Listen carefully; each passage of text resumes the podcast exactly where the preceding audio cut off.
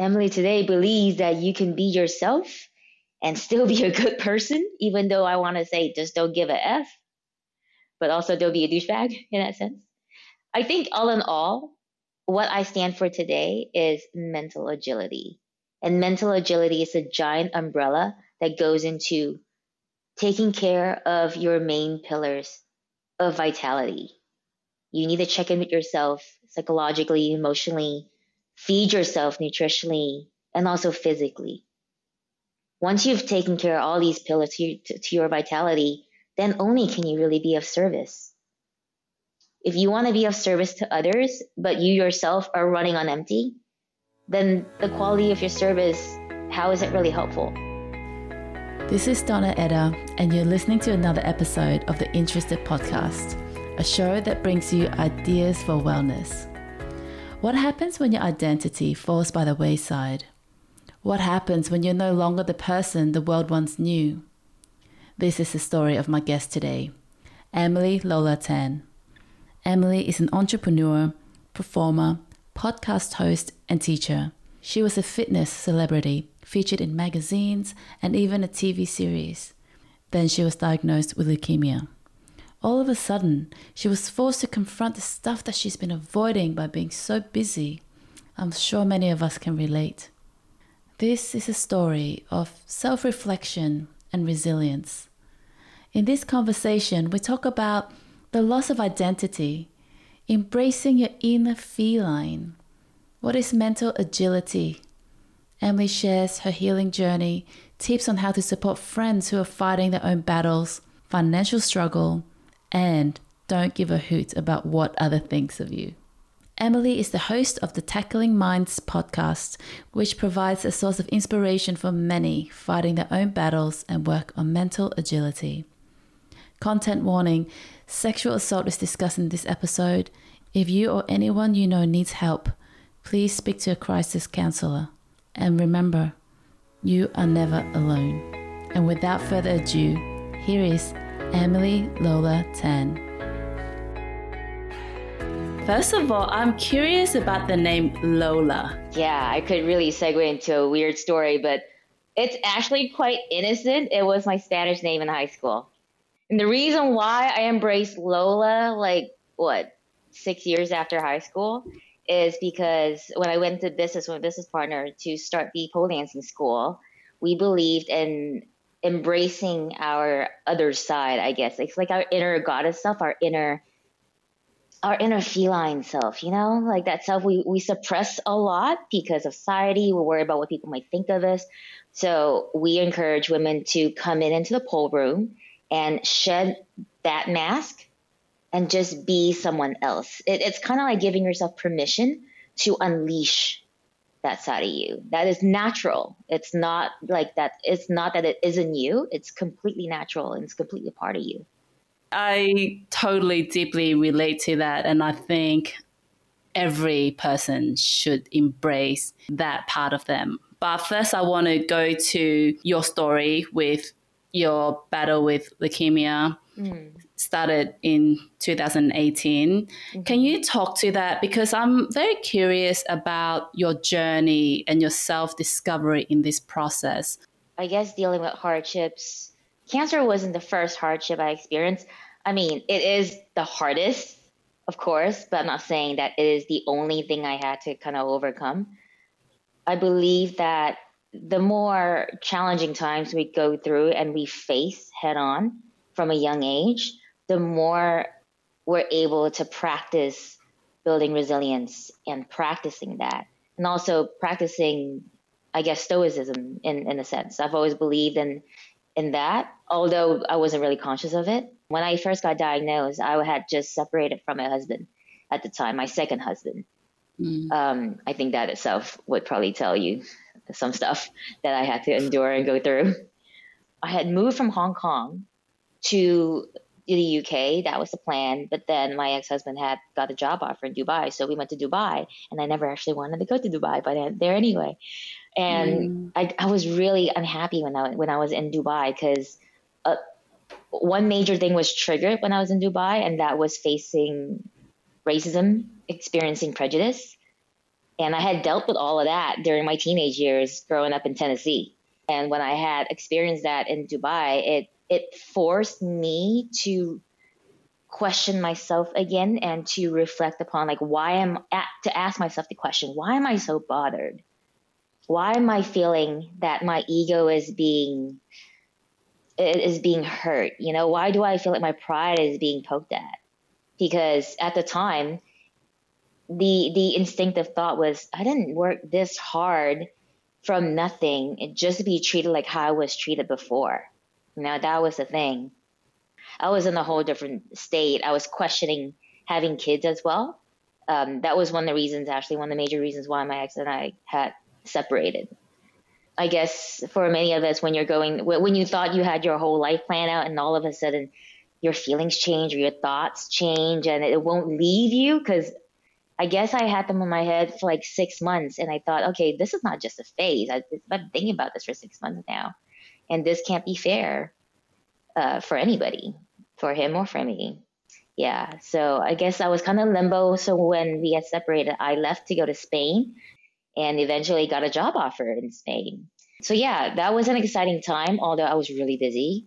And I think right. I had thrown myself into work, which is what I know. So even though when I was a teenager, I worked throughout high school and probably explain why I never actually had friends throughout high school. I was busy working. But I've always believed in the fact that when you're young and you can do it and you can handle it, do it while you can, kind of thing. But I think looking back, I realized I had used work as a way to deal with things by not confronting them head on. It was just like a, uh, it, it was a very productive ish distraction. so yeah, I was in Spain and I had just finished my entire three month leg of traveling from Australia back through Asia and then to Dubai and then back to back to Europe. So I was changing time zones in a short span of time. So when I actually fell ill, I didn't think of any I didn't think anything of it. I just thought I was massively jet lagged. So when I got checked into ER and they told me it might be leukemia and we had to start chemotherapy in two days or I'll die, I think at that point I was done being shocked. It was more like, oh, you know what? I'm just going to surrender because there was nothing else I thought I could do at the time. I was so weak. I was drugged up. My dad had flown in from Russia to see me. And I felt like, oh, I got support now. I don't need to be the one who who needs to be on the front line in that sense. You know what I mean? Can you talk about the stages that you went through? That first phase, when I first got diagnosed, was the first time I ever felt like I surrendered to something that was beyond my control and I don't need to fight to control it. At the time, I had one task in mind and it was a one track mind. Looking back, it was like the simple, it was like the simple times. All I need to do is find the best treatment to stay alive. That was my entire goal for about three months. And the reason why I said three months, because that was about, that was about the amount of time it took for the doctor to figure out like what might be the best prognosis for me at the time because we had to wait to see how my body responds after the first round of chemo and then the second round and third round and fourth round and finally making the decision that you know what at this stage i think in order for you to not relapse which is which for aml patients it's it's really hard apparently to keep us in remission. Like real the chances of relapse for aml patients is really high and at the time, um, both my brothers were not bone marrow matches for me. So that was the other thing. It was like, oh, there is this hope that I could do a bone marrow transplant, but my brothers were not matches. So it was a constant battle in a sense that made me clung on harder to my faith. Because I, so I grew up in a Christian household, but growing up as a teenager and a young adult, I think like in my 20s, I had lost my way. Like I had lost touch with that side. I lost connection. I think that's largely to do with my first husband as well. He was an atheist and he would take pride for some reason in, in coaxing someone out of their faith. Um, so that had a massive influence on me as well. But when I decided to surrender, that was the first time I spoke to God again for me. And throughout that entire journey, it was a lot of doubt that I had to deal with. What kind of doubts? The doubts, the doubts were questions like, is this, am I, am I right? I feel confident about this, but what if I'm not right? And all of that ties into being in the health and fitness industry since 2004. Because having been the, having been in the fitness, health and fitness industry for so long time, people assume that you know everything, or you know a lot more than than what they do, right? Like I was, I watched my nutrition. I I was training a lot. I uh, but I did try different types of diet. I experimented on myself a lot, but it still doesn't defeat the fact that I thought I knew enough so, and then I got sick, right? So I think that would cause a lot of doubt in anyone, really. Can you imagine if a doctor gets sick? You know what I mean? When I chose to go public with it on social media, I knew what kind of risk I was taking. I knew, like, you know, people are going to be shocked thinking, Emily is the type of person who wouldn't eat ice cream in our presence. I'm like, hang on, I do eat my birthday cake, okay? Going back to your journey, I remember when as I was doing the research on your story that when you were diagnosed, you had to make a decision really quickly. And that your dad actually asked the doctor, can we just wait, wait it out because of his experience with his own mother? Mm-hmm. And um, and you guys had a matter of days, right, to decide. Yeah, well, we did. We weren't even actually given days. So the day I was officially diagnosed, which was the day after I was checked into the ER, and the doctor came and said, "Okay, we are we need to give her chemotherapy this Saturday." And my dad said, "That's in two days. Can we not wait?" And she said, "No, she cannot wait. She will die."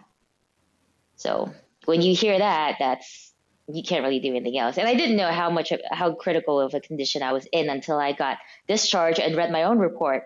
It said I was in critical condition. I was like 80%. Oh my gosh. How did that affect the way you saw yourself? Yeah. So circling back to having doubt about like, do I actually know what I know? Um, and perhaps everything that I had done just like not long ago, were they even right? For example, when I brought up my ex husband about like, okay, I don't know if I want to have kids, and I don't know, I don't think it's fair if you need to be the one who's waiting for me to give you an answer. I can't even promise you in five years if I want to have kids, that kind of thing. So it, it definitely made me question all of my decisions that I've made the year mm-hmm. before I was diagnosed, and that's, I don't know, in in a way, I think it might be healthy, but it also could be unhealthy if you're constantly going back and second guessing yourself because I was never I've never been the type to second guess myself. I've always been I've always been the one who says you make a choice and you own the consequences, no matter what the outcome is. If the outcome sucks, guess what? Suck it up, deal with it. That's always been how I see things and how I approach things. I guess in that in that sense, that also helps me deal with dealing with chemo as well, and dealing with cancer, and dealing with having a now precarious life. Like I don't know what kind of death sentence this is and how positive I can blindly be. With all of that, it definitely was a struggle with identity in that first phase. There was just so many questions and I didn't know who to talk to. I didn't really have people who had cancer around me at the time, except for like one or two few friends, and they really helped and that's when I realized actually reaching out to people who had gone through similar things, it really does help you gain perspective because they have gone through a lot and they probably had different thoughts and different decisions that helps you realize, oh, actually, I don't need to be thinking that way. And that's this is actually common. If I'm, if I'm freaking out right now, it's actually common. I don't need to worry about freaking out. How did you find these people? How did you find the others? The others, I think I was lucky enough. One of my colleagues uh, in Spain, he had he had been through cancer as well, and he was on his fourth year being in remission. And prior to him, I did have friends and acquaintances who were diagnosed as well. Um, unfortunately, they were they're no longer here. But I think at the time, I had people who could empathize as well. You know, like one of my friends, his wife got diagnosed with brain cancer, and two other of my friends, their daughter got diagnosed with brain cancer, and she's really young, you know. So just it was just like, oh my gosh, we're all in this together. And then later on, I had learned that another one of my friends' husbands got diagnosed with eye cancer, and we're all around the same time. So it, in a way, I kind of felt like, okay, we we're a team here, you know, fight on team. What was the thing that helped you guys the most? Like when you found each other, what do you think um, made a difference? I, I can't say that I was in direct contact with them, the, the ones who were fighting cancer at the same time as me.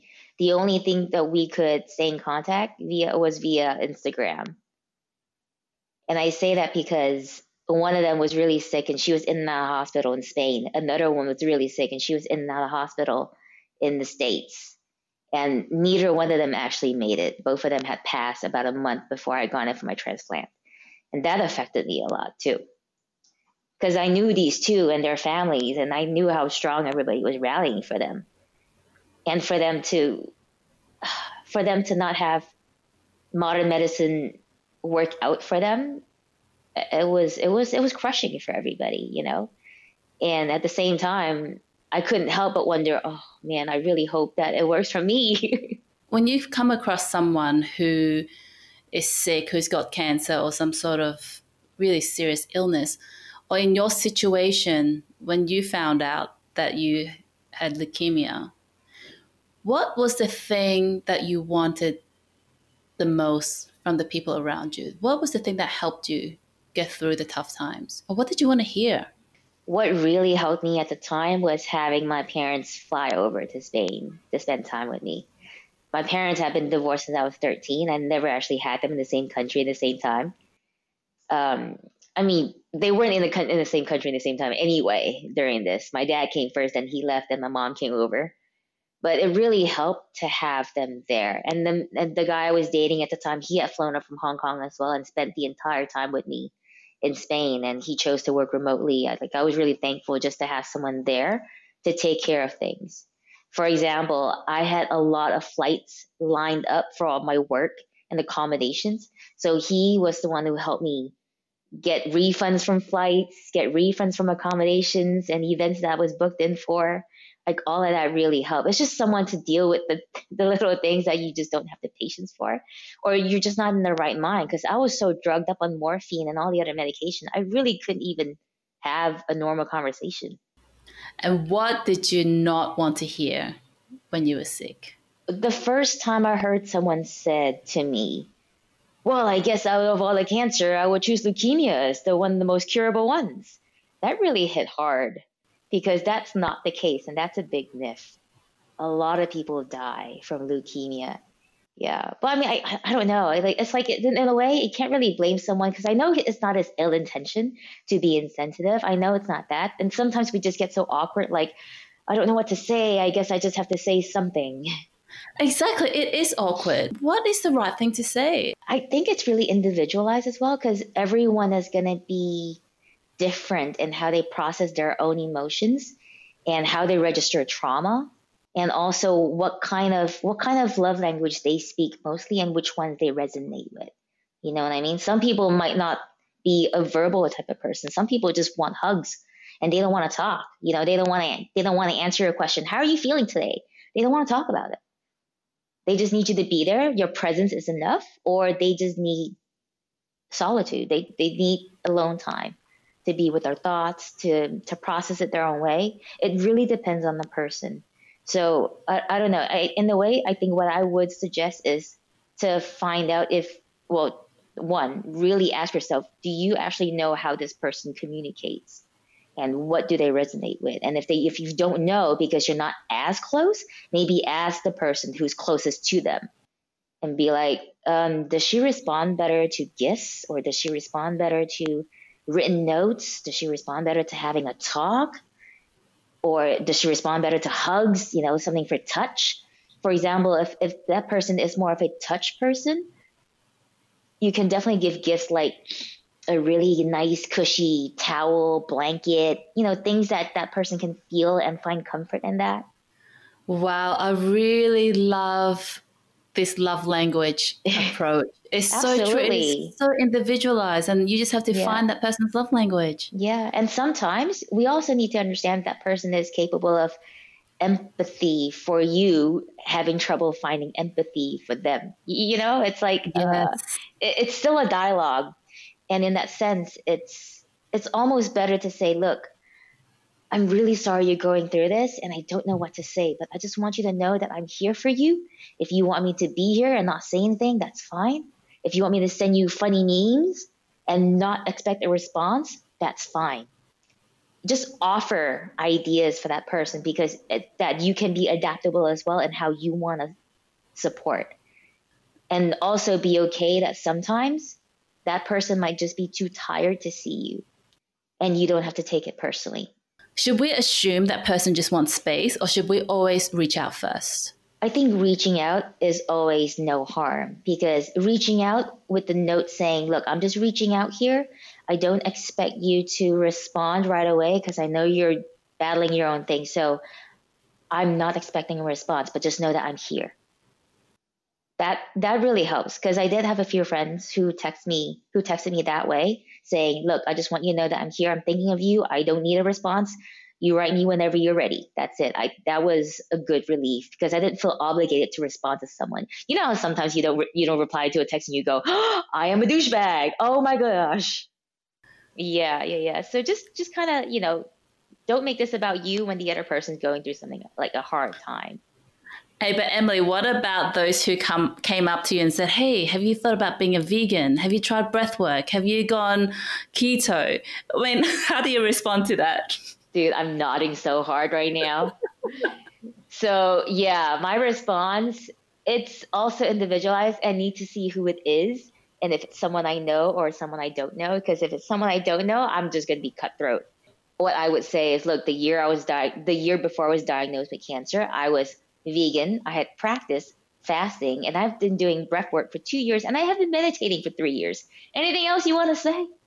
Again, it's no, it's not ill intention, but sometimes there are some people who like to project their own beliefs upon you and forgetting the fact that, that we're all different. All of our DNAs are different and our environment plays a big part in how we respond to what we ingest.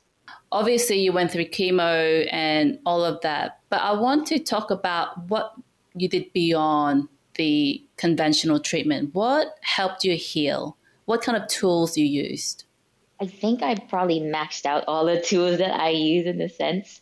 So I went through conventional chemo because it seemed, according to two oncologists, I was responding well to it.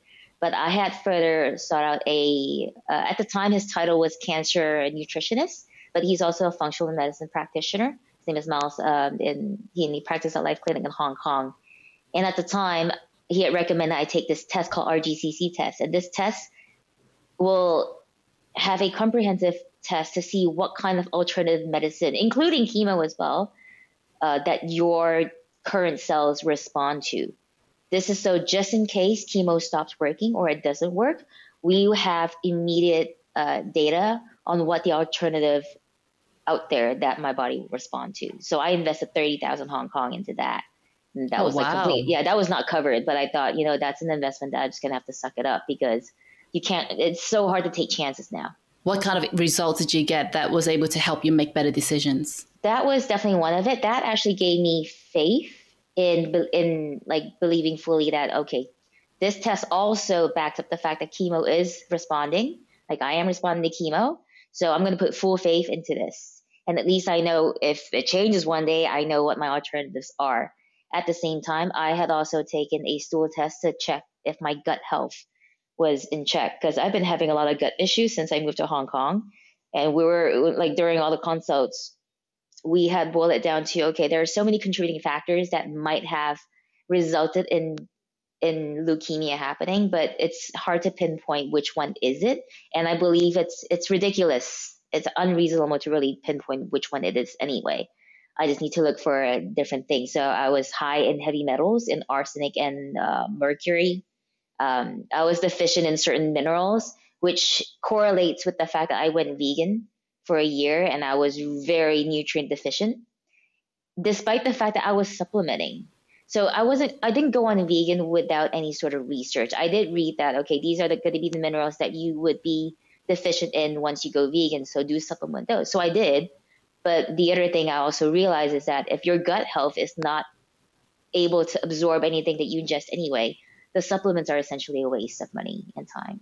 Yeah, it's going to pee it out. Yeah. And I was worried at the time that I might have leaky gut. So thankfully, I did not. However, I do have, I, I had, I don't know now, but I had a high amount of bad bacteria in the gut. While I still have good bacteria, it just meant that my good bacteria, like my, my good bacteria soldiers, were just so mm-hmm. busy fighting this war the entire time. They just don't have anything, any, like I don't have any more resources to be being to be healthy and fighting off cancer cells in that sense. So so what worked for you? How did you deal with this? So how I dealt with that was I immediately looked for different kind of supplements that will not clash with my own medication for for cancer and for chemo and stuff, mm-hmm. and started to care more about eating for the sake of nutrients. Like I would break it down. Which kind of fish would give me the best omega 3 and less mercury and stuff? Which kind of vegetables would be this, this, this, this? And I plan out my food according to that. It was like science based in a sense. Yeah. I mean, people keep talking about fasting during chemo. Have you heard about that? Of course. So, what's the study behind that? I don't really understand. So, dude, here's my take on it even if you don't plan on fasting during chemo, you would you would unintentionally fast anyway, and depending on type of chemo that you have.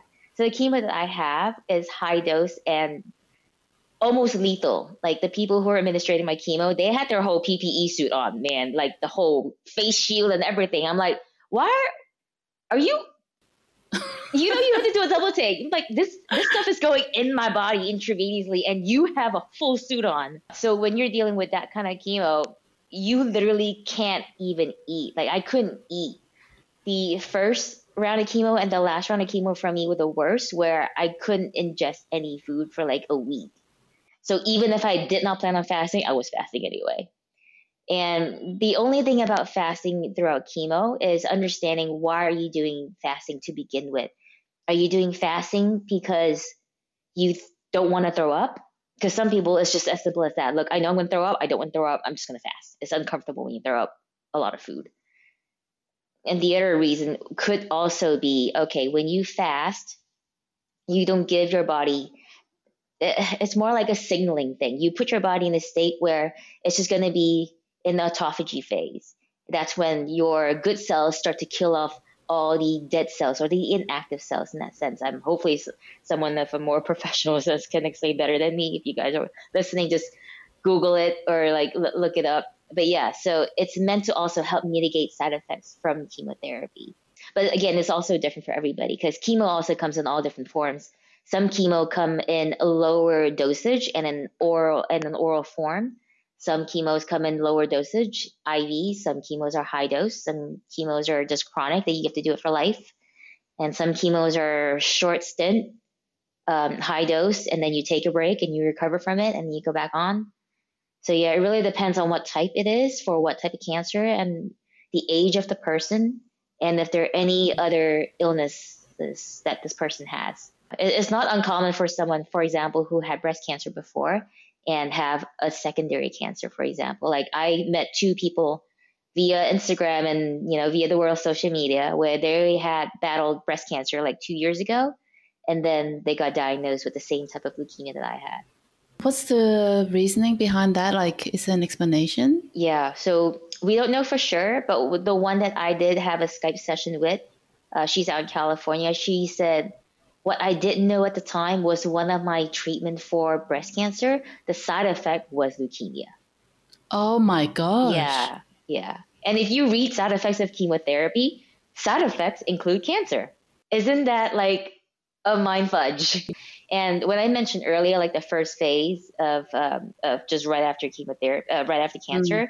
I was researching alternative treatments as well for leukemia, and I found quite a few places in Germany um, that are quite advanced. However, what I didn't realize is the prerequisite for me to be admitted at, at their clinic is that I need to be declared in remission. And that was also bizarre to me because I was like, the whole point of me going to you is because I want to get into remission. Yeah, I, I guess those places are for people who have just been freshly declared in remission and they want to increase their chances of staying in remission. That's yeah. my that's my guess. So through the treatment, how did your body change? My body changed in ways that I never thought I could be. Like I was pretty muscular. Like I had a high amount of muscle mass and all of that atrophied in the first mm. maybe three months after chemo. And I mean, that was expected anyway. I was fasting unintentionally. I was bedridden for like 21 days. I barely got out of the bed because it was just so tiring. Just my right. little walk from the bed to the bathroom would just kind of like knock me out for a little bit. And so that took me a while to intro- reintroduce exercise back into my lifestyle. And then from the second chemotherapy onwards, I was given a lot more steroids, and that really fluctuated my weight. Like I got bloaty and puffy, and just I don't know. I felt bigger. I felt jiggly. Girl, I felt jiggly. You know, I jiggled in places I never jiggled before. So that's from the steroids. Yeah, steroids is one of it, and also because I was a whole lot less active than what I was before and still mm. trying to eat like a normal, I guess, like a normal caloric intake. So just trying to find that balance as well. It was like completely new. Talk about that transition and again, that new identity. I think I've embraced it now, but dude, the first week I got out of a hospital in Spain when my head, when like I, like I freshly shaved my head, I was so determined to not look like a boy. You know, when you're Asian, when you're Asian in Spain, you stand out already. And if you walk around with a bald head and it's winter, so if you wear coats and stuff, people will be like, "Is she a girl? Is that a girl or a boy?" so I would intentionally wear all of my colorful stuff to make it obvious that I was a girl. I immediately went shopping for headscarves to make it known that I am a girl. Okay. So I, I felt like I definitely lost that sense of, of femininity to begin with. Yeah. And at the time, the guy I was dating, he was bald as well. And I'm like, man, we're going to look like twins of different yeah. races. We're going to look like brothers from different mothers. I'm glad you had a sense of humor about it. Gosh. That's got crazy. to, man. Like, I, oh, I was consuming comedy stuff. I love comedy stuff. So that really helped. Ooh. Yeah, that was the other thing. You know, if that person really res- um, resonates with funny stuff or ne- or need to find a sense of humor, definitely like the more cutthroat the comedy, the better. Because you ain't you ain't got no time for you know soft core rated G comedy. Oh, and I and I found this Instagram account called the Cancer Patient, and they are cutthroat dark humor. Like dark humor is the only way you can connect with us now. What what other tools helped you heal, and what inner work did you do during this time? Yes. So not only looking for professionals for nutritional help and also for um, physiological help, uh, like PT wise, I had sought after a PT to help me as well. I also looked for a psychologist to help me because at the time, even even before I saw a psychologist, I didn't think I needed one. I was just mm. reflecting like, okay, I've I've I've seek professional help nutritionally and phys- and with physical training, even though I have also studied nutrition myself and I have done my own certifications and training and I have a history in personal training as well. Yet I don't feel I can trust myself. So you know what? Why not? Let's just go see a psychologist and see what can be done. And literally the first day I walked to the psychologist's office, she said, What can I do for you? I'm like, I don't know. Honestly, I'm here to see what we can do together. I think at the time it was more like, you know, just you you need an open mind now. If you want to be so insistent about, oh, I don't need this, I don't need that. But yet here you are. You find yourself in this position. Because if it worked out for you the whole time, why are you in this position right now? I, I didn't realize mental health was the last thing I, I ever prioritized. And this is going back to thinking before self help books, psh, I don't need that kind of thing. Mm-hmm. You know, mm. when you're younger and you're growing up, you think, yeah, look, I'm tough. Just forget about it. Mental health does not mean that you go in knowing that you have an illness or no, going in wanting a diagnosis. Mental health does not mean that you have any illnesses to begin with. It just means that you are you are looking for a doctor for your mind, just like how you look for a doctor for your cold. Or just going to a dentist for a checkup and a clean. Maintenance. You hire a personal trainer to take care of your body. Hire someone to Absolutely. help you take care of your mind. What were some of the strategies that this um, psychologist were able to give you to help you deal with this this time? All I realized at the time was that she made me answer a lot of my own questions. Honestly, at the time, it annoyed me. now looking back, mm. I knew that was essential, but at the time, I would be like, you know, uh, so what do you think about this when I say this? And she would say, well, what do you think? I'm like, man, oh. yeah. But unfortunately, you have to do the work though And I, I'm really glad she did she did that. I think I went in for about eight sessions and realized there were a lot of things that I had to unpack. And even though on the outside I might have appeared strong and tough and told myself, look, I had gone over the fact that I was raped. I had gotten over the fact that I was raped twice. I had gotten over my abortion. I had gotten over this. I had gotten over that. I thought I had gotten over all of these. But it turned out that I was just really good at suppressing stuff. And when I read the book When the Body Says No by Gabor Gabor Mate, it his whole research was talking about when you suppress your own anger and frustration or when you don't express the things that you need to express, it will express in a different form. For some people, it's expressed in the form of addiction to substances or to behavior or to actions. And in some other cases, it expresses itself in illnesses and diseases. So, what came up when you had to deal with your experience with rape? I realized that I never allowed myself to admit it was rape. I realized that I felt guilty of putting myself in that situation, of allowing myself some like quote unquote permitting myself to be in that position. And what happened was I was 15. My boyfriend at the time was 19. We went to a house party and we were drinking just like how teenagers would. I had passed out. And then when I got up in the morning, I'm no longer a virgin. I didn't think it was rape because I guess the I guess when you're at that at that age and not really been exposed to a lot of these topics, you tend to think rape is something violent. Rape is something that you're conscious of because that person wants power. You know, that's what I associate rape with. I didn't associate rape with like I slept and I woke up and that's it. And the second time I was raped, that was when I was like 18 and I think that part, that one again, I was completely sober. That was a completely different situation. Me and my me and the guy I was dating at the time were in his parents' house and we're in his room. He wanted to get busy, and I'm like, no, I don't want to. I'm not in the mood. And he forced himself on me, and I fought a little bit, and then I just stopped fighting. And the whole time he was doing it, I, I actually wondered to myself, why did I stop fighting? And I couldn't answer myself. Were you able to answer that later on in life when you had to deal with this I issue? I still have the answer for it, and I just have to be okay with it. But I think that is one of the reasons why I started learning martial arts. Because I didn't take up martial arts when I was a kid. I only started martial arts when I was like 19, I think, when I moved back to Malaysia. Yeah, and started really believing in the fact that I probably didn't feel I was capable of protecting myself after the, my first experience with that 19 year old boyfriend, I was 15. We had stayed together. Like I didn't leave him, even though I tried. I didn't. I didn't. I kept taking him back, and I kept allowing things to happen. Because even the second time when he wanted, was, I told him no, and his response was, "Well, you're not a virgin anymore, anyway." And I remember feeling really crushed, like, "Oh my gosh, I'm so ashamed." So from there on, sex had just became a chore to me and sex had became something that I just use and do for the sake of it. It didn't be it, it wasn't something that I had enjoy for pleasure. It wasn't something I did for myself. And that took a long time to realize what I was doing to myself. Until I met the guy that I moved to Hong Kong for. Exactly. How long did it take you yeah, to come so to that he realization? Really helped me embrace the fact that, look, this is for both of us turn the lights on and everything. Like, wow, I've never had sex with the lights on. You know, that's such a big thing for us girls too, to have sex with the lights on.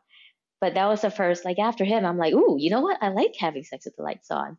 I want to explore. I want to dress up. I want to, I want, it was just like this side of me that was always been expressed through pole is now finally being expressed through me. I can't believe it took me so long to realize that's the thing, you know? And just be okay with it's better late than never. Even though I was teaching pole, so consciously I was I was preaching the fact that you gotta own your womanhood, you gotta own your body, you gotta have confidence with yourself. I was teaching that through the acts of pole dancing, but I wasn't teaching that like electroform, like verbally electroform. Can you actually expand on what that means, how you got into it? Because I, I find it really fascinating and I love your work. Thank you so much. Thank you so much for saying that. I really appreciate it. And the start of it was just one of those casual things that I had just quit my job of like three years at the time from being an operations manager and wanting to switch over to being personal trainer. And I took three months off for myself. And I told myself I couldn't afford going for classes when I was a teenager. Now that I can afford it, I'm going to do everything. And that included pole dancing classes. So I went online, found this girl. She had just moved from the UK and I just moved back from the States. So we both clicked right away. And after like a few lessons, I decided, you know what? This is life changing. I'm going to keep doing this. And I couldn't explain exactly like why I was so captivated by it.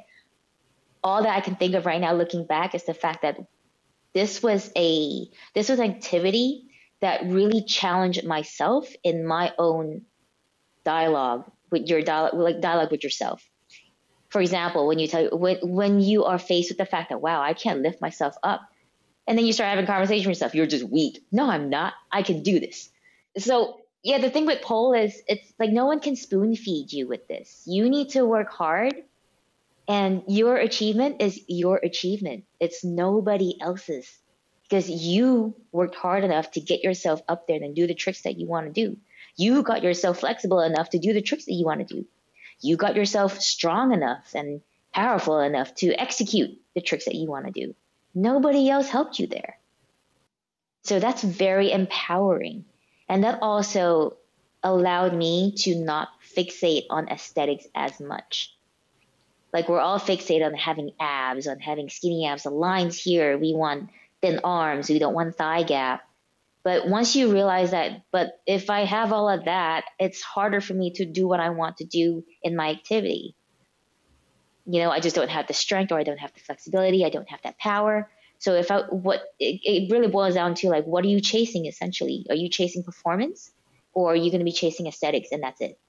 You want both because all of them will require you to have different plans and be okay with how you look based on your goals.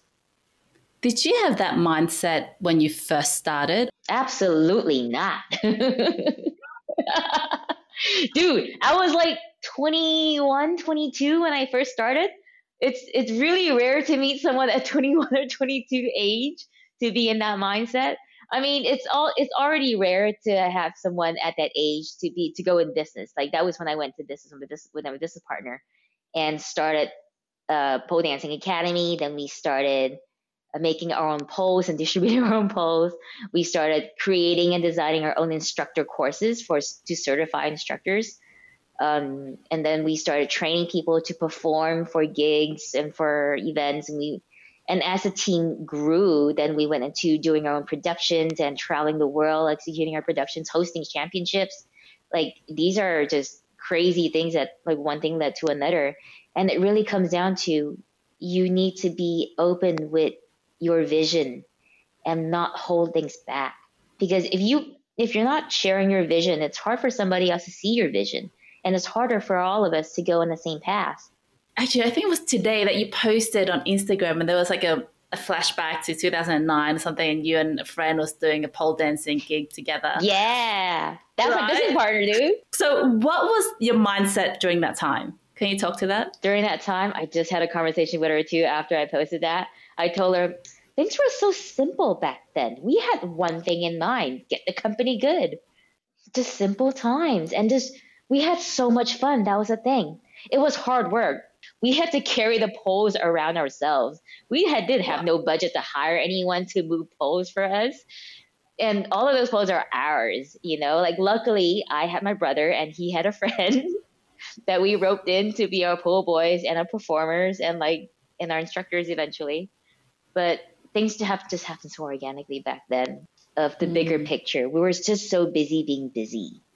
Yeah, and then now I see the dances that you you make, that you perform, it seems like it has a different tone to it. Yes, am definitely. I, am I correct? You are absolutely correct. So when we first started, we had started in Malaysia.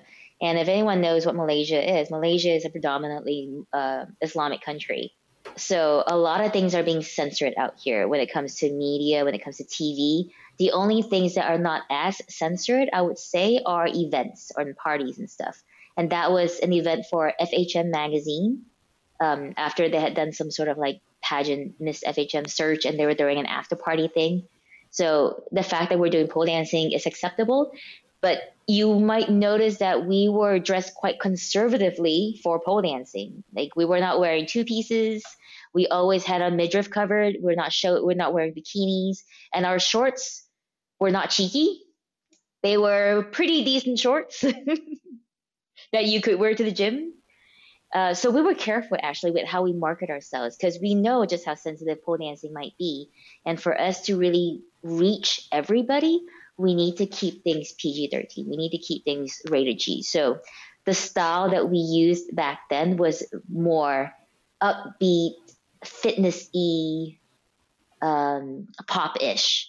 In terms of sensual type of class, uh, type of dance, we kept it in the classroom. We don't, we generally don't do that for performances, just because we don't want that kind of attention even within the audience. Because at, at the time, the audience is not educated enough to really appreciate it as an art and as a sport. And so now, with the different tone, you know, yes, you are wearing the cheeky shorts in your performance. You're wearing like crazy Super high stilettos. So I think this largely, we have to thank social media for this. Social media has made it acceptable for us to embrace our sensuality and to embrace eroticism in the art of physical expression. And because it's being seen as so common now, it's no longer going to be seen as something rare and something to make a big fuss about. Although, uh, yeah, some conservative communities will still make a big fuss out of, it, out of it. I would say social media has definitely helped a lot, but the climate had is still different. The climate is still different when it comes to you're posting, you're performing these moves or you're expressing yourself differently in the classroom in a safe environment and you're posting videos on your own channels. It's still going to be different when someone comes out and do a public performance at in a convention center, for example, or at a gala dinner for a charity event, or being on TV or being on on public media, on, on regular media. There's still going to be that thing that you have to keep in mind. Also, depending on which region you're in for example, if you're in Australia, in the UK, or in the US, it's not a big deal to be performing all of that in a bikini because people wear bikinis anyway and they're going TV. It's a different tone out here in Malaysia. Um, it's also different in Hong Kong and Japan. I think those communities out there are also more inviting and more open. Like you definitely see girls on TV in bikinis and and stuff, and it's not that big of a deal. It's not taboo. Yeah, I think when I first saw some of your work, it was very confronting. It is not something that I'm used to. Mm. And I really noticed my own reaction in the ways like, whoa, you know, like she's doing the splits upside down. I can see half her butt, right? Shaking your booty and just like being wild and free. And I love every part of that. I also love the fact that your crew and the image that you represent is very diverse. Everyone looks really different, different body shapes. And that's really inclusive and is really encouraging.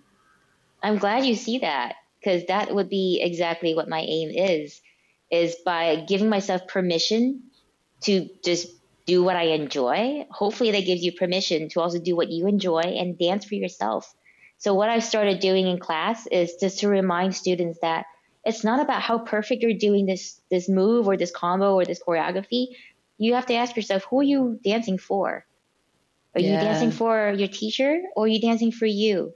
I'm sure it's nice to be dancing for your teacher, of course, but you need to dance for yourself first.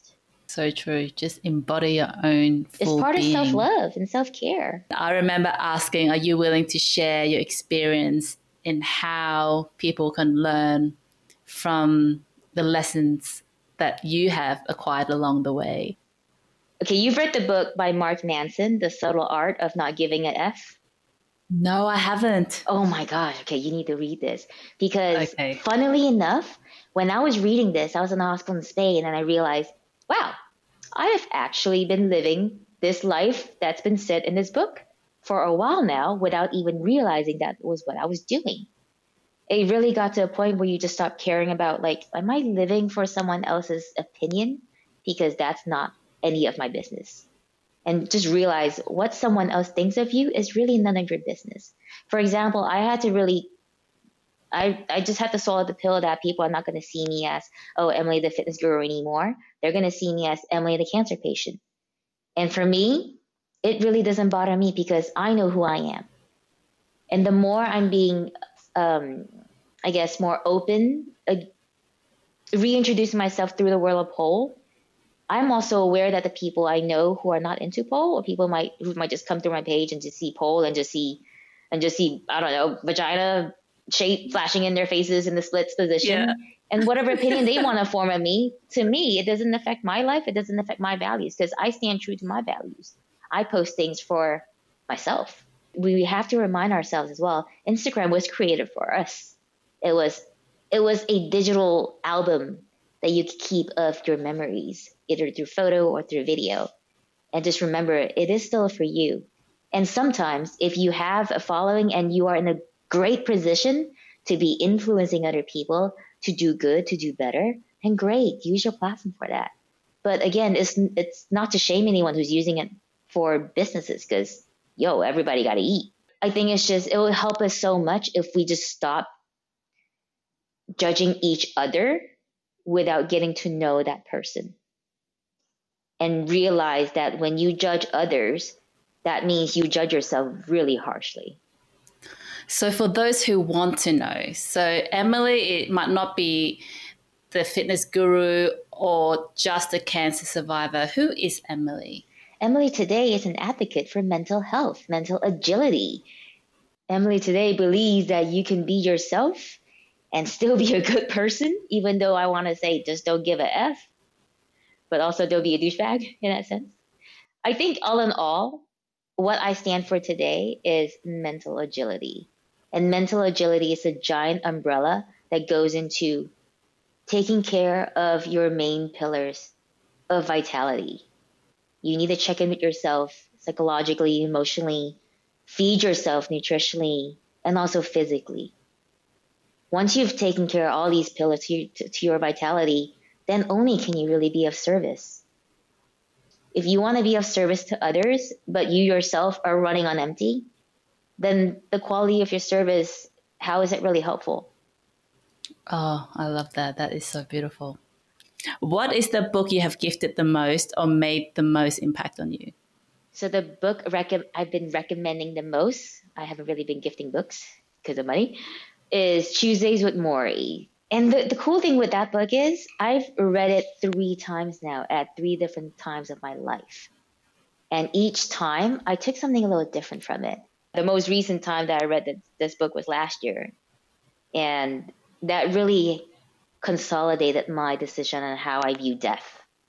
That I came to realize I don't think I fear death the same way as before.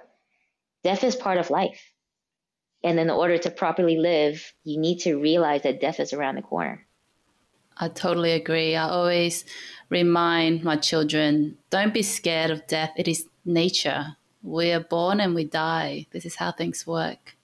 And you can make jokes about death, it's not a taboo thing. I was contemplating whether to ask this question, but since Go you ahead, brought it girl, up, I, I actually think it's important.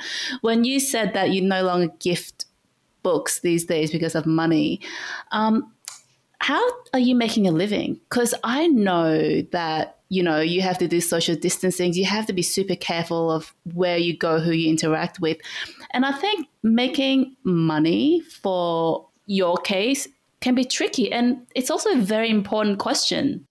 It is. It is. So finance is not really spoken of as often either. I think finance in general has always been a sensitive topic, even when you're healthy or not, right? So yes. because so I'm no longer working with a company in Spain anymore, it was just it was just hard. They need someone to be there full time, and I'm like I can't be in the office all day. It, it goes against everything that my doctor says.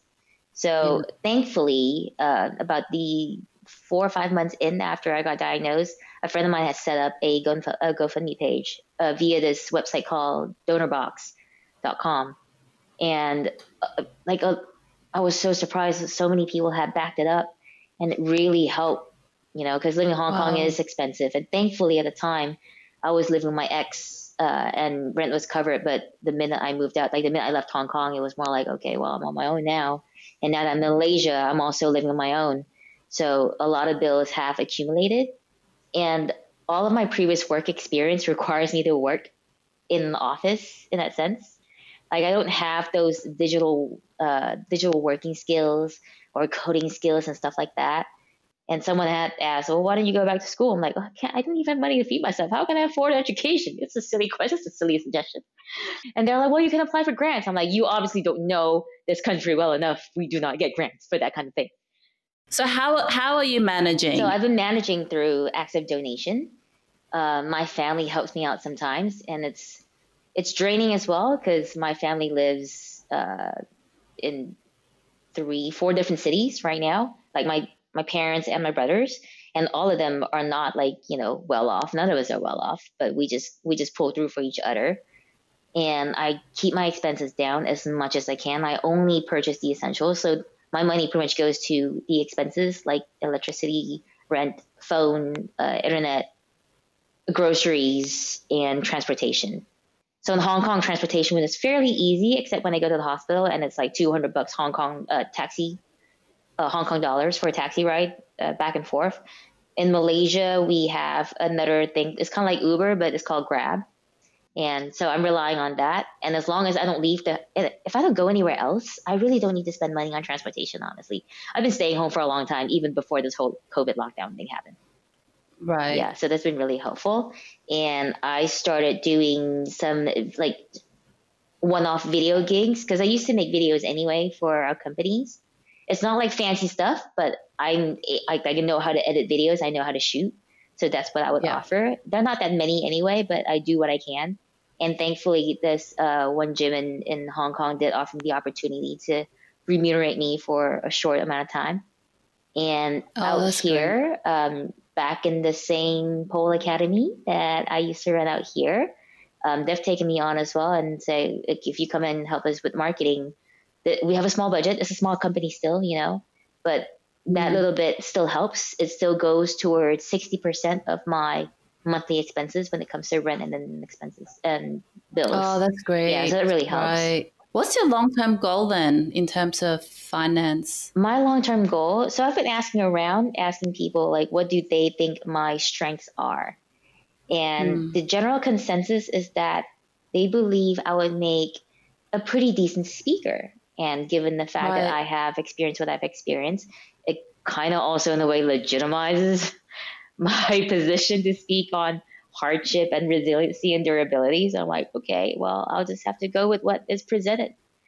In yes, and you have your own podcast as well. Yeah, you know, yeah. So. And the podcast is because I firmly believe in us gaining perspective and also finding strength in other people's stories, just like how I found strength in other people's stories when when they shared their hardships with me. So that's the whole reason why I started the podcast. And also get to know like different types of people and stories.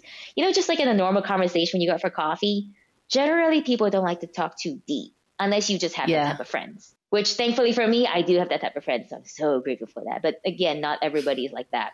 So podcast kind of gives people permission to go a little deeper and to talk about themselves and the hardship they've experienced as well. I agree. Yeah. I agree. It's called Tackling Minds, yes. the podcast. Yes. So for those who are interested, check it out. You've got some really good content out there. Thank you, Donna. I would love to get you on Tackling Minds because I am very interested in why you came up with the Interest of Podcast as well. Ah, okay. That's another conversation Every, altogether. Everybody got a story. It's not multiple stories. I just want to put it out there, you know, for anyone who's listening who think they can use your skill and talent and collaborate with you and offer an opportunity, you know, reach out to Emily. I think um, these are important important conversations to have. Don't shy away from it. And I'm really grateful that you are open to share your financial situation because these are stuff that people don't talk about, but it is extremely important. Thank you so much. Oh, my pleasure. I really appreciate this. What is your closing thought on identity through adversity and your own personal growth? Journey? My closing thought is that we don't need to attach our identity to anything external and even to ourselves and be okay with it. So, identity is just something, identity is a tool, I think. Identity is a tool for somebody else to identify you as, oh, the Asian girl, Oh, the American raised Asian girl. Oh, the podcaster. Oh, the pole dancer. Yeah, but this is for them to help identify you in their terms and in their boxes and to fit their circumstances in the situation. It doesn't mean that you are what they say. You are who you say, and who you are can change according to how you grow. That is so true. They just want to fit it into their box and try and make sense out of it. Yeah. Sometimes we're so much more more than that. Be okay with ticking multiple boxes, man. Absolutely. Take all of them. Where can our audience find you? I'm pretty active on Instagram, so you can find me on Instagram with the handle at the Emily Tan. That's T H E Emily Tan. And I'm also active on my podcast Instagram, which is at Tackling Minds. Brilliant. Thank you so much, Emily, for your time. This has been an awesome conversation. Thank you, Donna, for having me and allowing me to share my thoughts. I really appreciate what you're doing. Thank you for listening to this conversation with Emily Lola Tan. I would love to hear from you. Your feedback truly encourages me to continue to bring you valuable content on wellness. And it also helps other people find the podcast too. Subscribe to the Interested Podcast wherever you listen to podcasts. The show notes of this episode are on my website, interested.blog. And if you enjoyed this episode, share it with a friend.